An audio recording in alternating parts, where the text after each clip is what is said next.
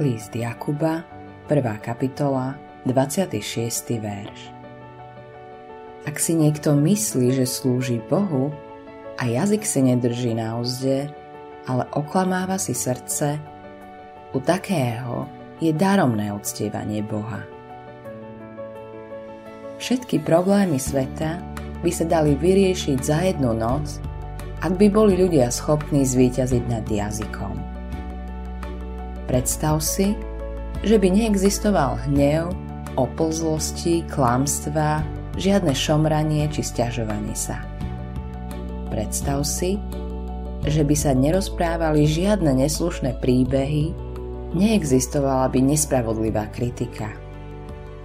Ako odlišne by tento svet vyzeral.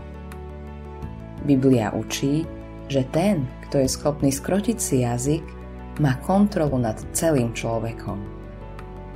Predtým, ako prehovoríme, by sme sa mali samých seba opýtať tri otázky. Je to pravda? Je to láskavé? Oslavuje to Krista? Ak by sme vždy pred hovorením rozmýšľali, bolo by oveľa menej zlomyselných rečí, nastalo by duchovné prebudenie a prehnalo by sa církvou na Slovensku. Modlitba dňa Nech si pamätám dôležitosť nadvlády nad svojim jazykom. Modlím sa, aby konverzácie, ktoré dnes budem viesť, prinášali tvojim očiam radosť, Pane. Autorom tohto zamyslenia je Billy Graham.